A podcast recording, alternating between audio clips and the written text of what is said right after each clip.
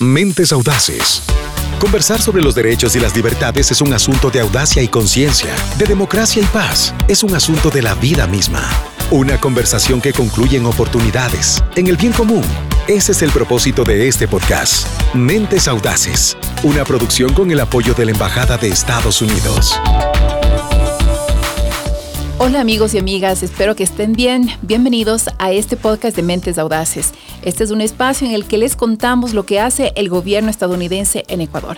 Soy Liz Esteves y quiero contarles que además esta es nuestra segunda temporada. Estamos muy contentos porque durante este nuevo periodo les vamos a compartir sobre actividades eventos y programas, incluso los que pueden aplicar. Y vamos a empezar este primer episodio con un tema que sin duda a ustedes les va a gustar. Tiene que ver con temas consulares y visa. Si quieren viajar a los Estados Unidos, ¿qué tienen que hacer? Bueno, vamos a tratar de responder las preguntas más comunes y tengo conmigo una invitada muy especial. Quiero presentarles a la vicecónsul de la Embajada de Estados Unidos aquí en Quito, Mandy Luis. Mandy, ¿cómo estás? Bienvenida. Gracias, Liz. Estoy súper contenta de estar aquí con ustedes y gracias por la invitación. estoy muy contenta de hablar sobre la sección consular y espero que yo pueda responder a sus preguntas. Y antes de hablar de los temas consulares, Mandy, cuéntame una cosa, ¿qué es lo que más te ha gustado de Ecuador hasta ahora? Oh, bueno, la clima para mí en Ecuador es excepcional. Um, yo nací en el estado de Michigan, en los Estados Unidos, donde muy, hace mucho frío allá. O sea, que aprendiste el término achachay, tal vez, porque ese es un término muy común aquí que decimos cuando hace frío y nada que ver con Michigan. Bueno, gracias por contarnos de esto, Mandy. Ahora sí, comencemos a hablar de estos temas consulares. Algo que quisiera que nos cuentes es qué tipo de trámites consulares se pueden hacer y en qué ciudades de aquí de Ecuador, Mandy. Sí, por supuesto. Ahora en la Embajada de Quito y también en el consulado de Guayaquil estamos procesando todas las categorías de visas. Y um, Diariamente, alrededor de mil visas están procesando en los consulados. Ese es un dato importante porque Ecuador es una de las embajadas que más procesa visas en el mundo. Así que eso eh, tal vez nuestros amigos no conocen, pero estamos trabajando muy duro por esto. Eh, Mandy, una de las visas que se procesa más comúnmente es la B1, B2, que es la visa de turista. Eh, ¿Nos puedes contar qué características tiene esa visa, por favor? Es la visa de turistas y también de negocios, pero solamente um, para negocios muy, muy cortos, como por ejemplo para ir a reuniones o conferencias. Para turistas, para viajes de placer y también para visitar a sus familiares en los Estados Unidos, la visa B1, B2 um, es una visa temporal y sí, es la visa más común en Ecuador. Ok, ahora quisiera aclarar un poco más, porque a veces puede ser que yo tengo un amigo que me quiere contactar de DJ. Yo me voy así de fiesta y voy a trabajar ahí nueve meses en Estados Unidos y quiero que me contraten y me van a pagar por ese trabajo. ¿Se puede hacer eso con esta visa de turista? No, no, Liz.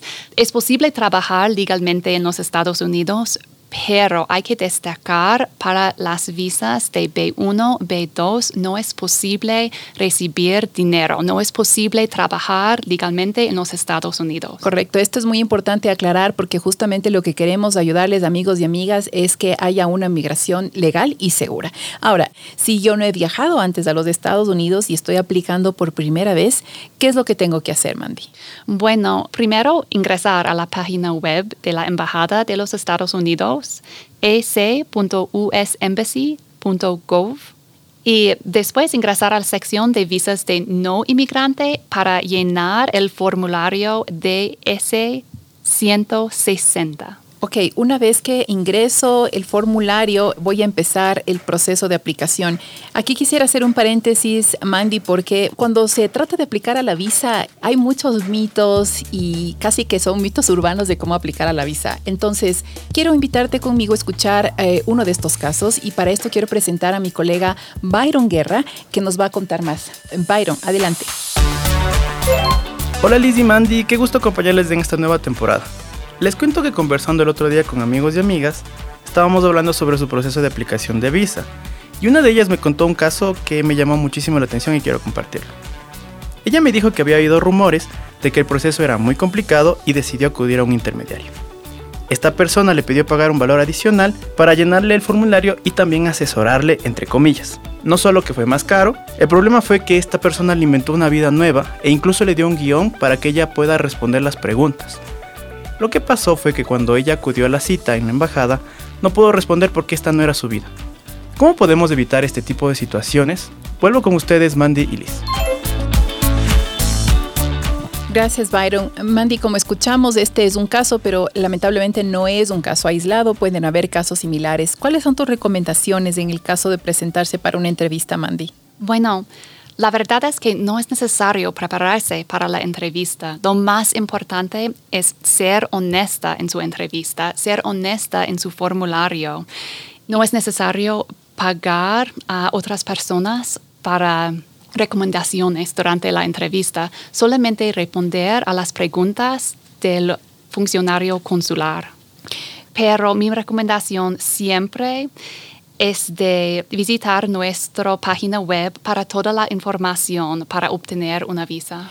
Gracias, Mandy. Lamentablemente hay muchos comentarios que pueden influir negativamente cuando en realidad se trata de ser honestos en la aplicación y en la entrevista. Mandy, sobre el proceso. Una vez que ya entonces he entregado el formulario, ¿cuál es el siguiente paso de los aplicantes? después de llenar su formulario, va a obtener una cita para la entrevista a la embajada. Después de su entrevista con el funcionario consular va a recibir una respuesta sobre su aplicación. Si se aprobó la aplicación, recibirá su pasaporte con su visa en un promedio de dos semanas. Hay que destacar que su pasaporte se queda en la embajada por un rato para imprimir la visa. Si se negó la aplicación, recibirá una hoja explicando la decisión bajo cualquier sección de la ley. Mentes Audaces para vivir los derechos y la paz. Ahora vamos con una pregunta adicional sobre el tema de tiempos. Eh, mencionabas antes que estaban procesando mil visas diarias eh, y eso significa que, amigos, para que ustedes conozcan, desde el 2020 el Consulado de los Estados Unidos en Ecuador ha procesado más de 300 mil visas de no inmigrante, más que casi todas las embajadas y consulados de Estados Unidos en todo el mundo. Entonces, el tiempo de espera puede ser considerable porque sabemos que nuestros amigos a veces eh, necesitan una visa o quieren hacer una cita antes, pero hay que considerar el número de aplicantes. Entonces, ¿cuánto tiempo se puede estimar para sacar la visa? Es una pregunta buena, gracias por la pregunta. Yo quiero mencionar primero que estamos abiertos para todos los tipos de visados, pero la respuesta es que el tiempo depende. Cuando una persona solicita la visa, recibirá más información sobre el tiempo que puede durar este proceso y también quiero mencionar que una persona puede solicitar una cita de emergencia para consideración de los oficiales consulares en casos excepcionales. Hablemos un poco de estas emergencias. ¿Qué significa? Porque digamos que una persona quiere ir a ver a la fiesta de cumpleaños de una amiga, pero que es la fiesta de los 40 que no se puede perder por favor, nunca más se cumple 40 de nuevo. ¿Esta podría considerarse una emergencia? Desafortunadamente, Liz, no.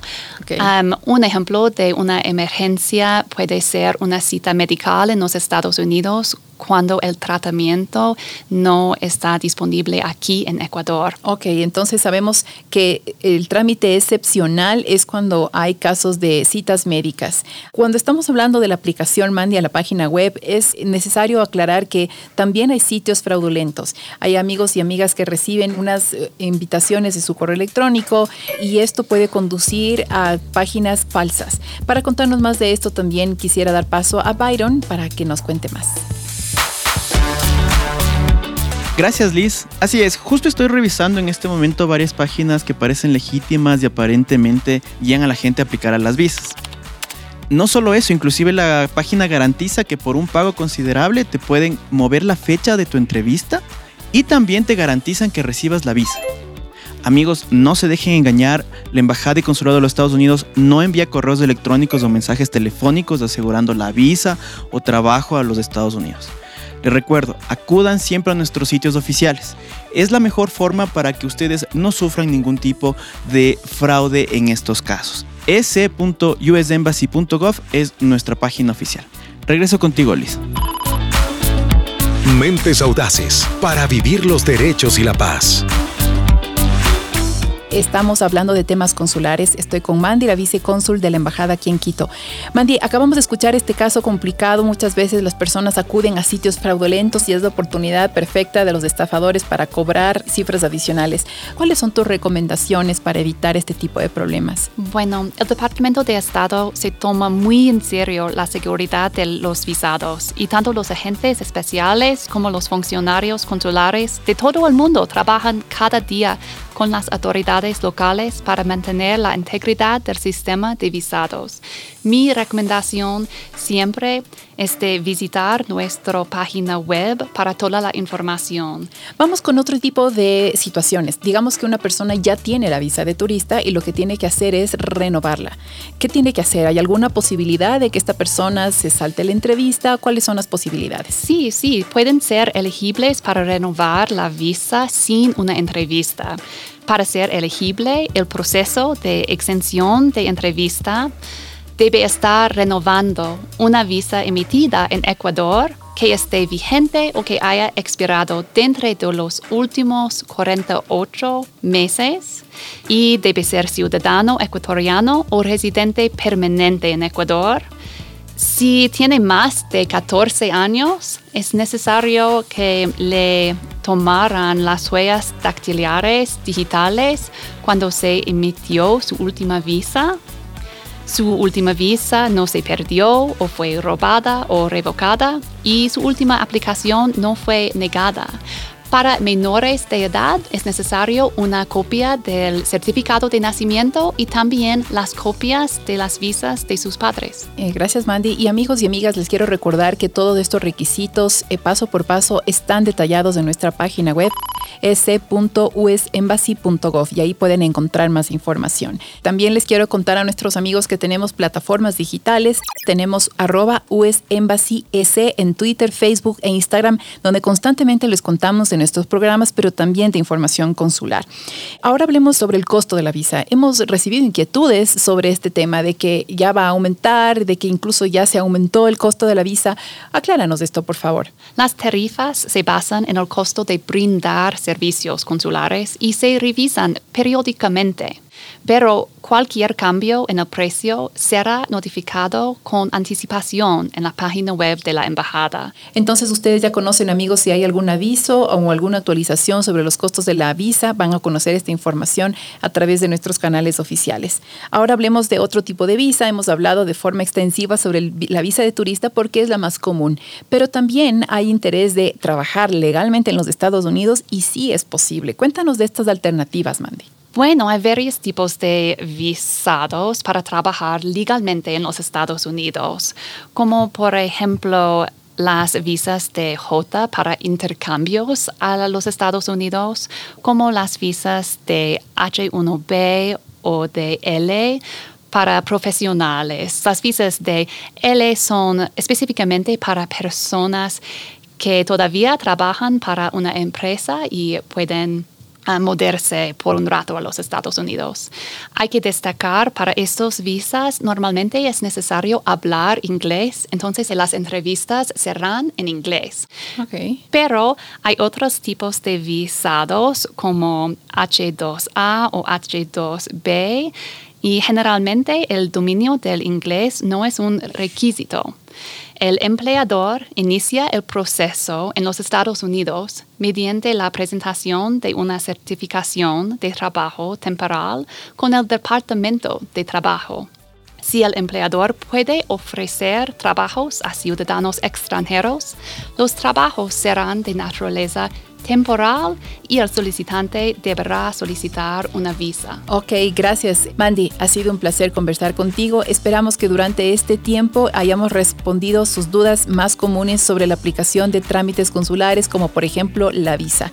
Este es el podcast de Mentes Audaces que lo pueden encontrar en su plataforma favorita. Estén atentos de nuestros programas y de nuestras noticias, incluyendo actualizaciones de temas consulares. Amigos, soy Liz Esteves. Fue un placer estar con ustedes y nos escuchamos la próxima. Gracias por escuchar Mentes Audaces. Te esperamos en nuestro próximo capítulo. Encuentra más episodios en nuestras plataformas de Facebook, Instagram, Twitter y Spotify como US Embassy S.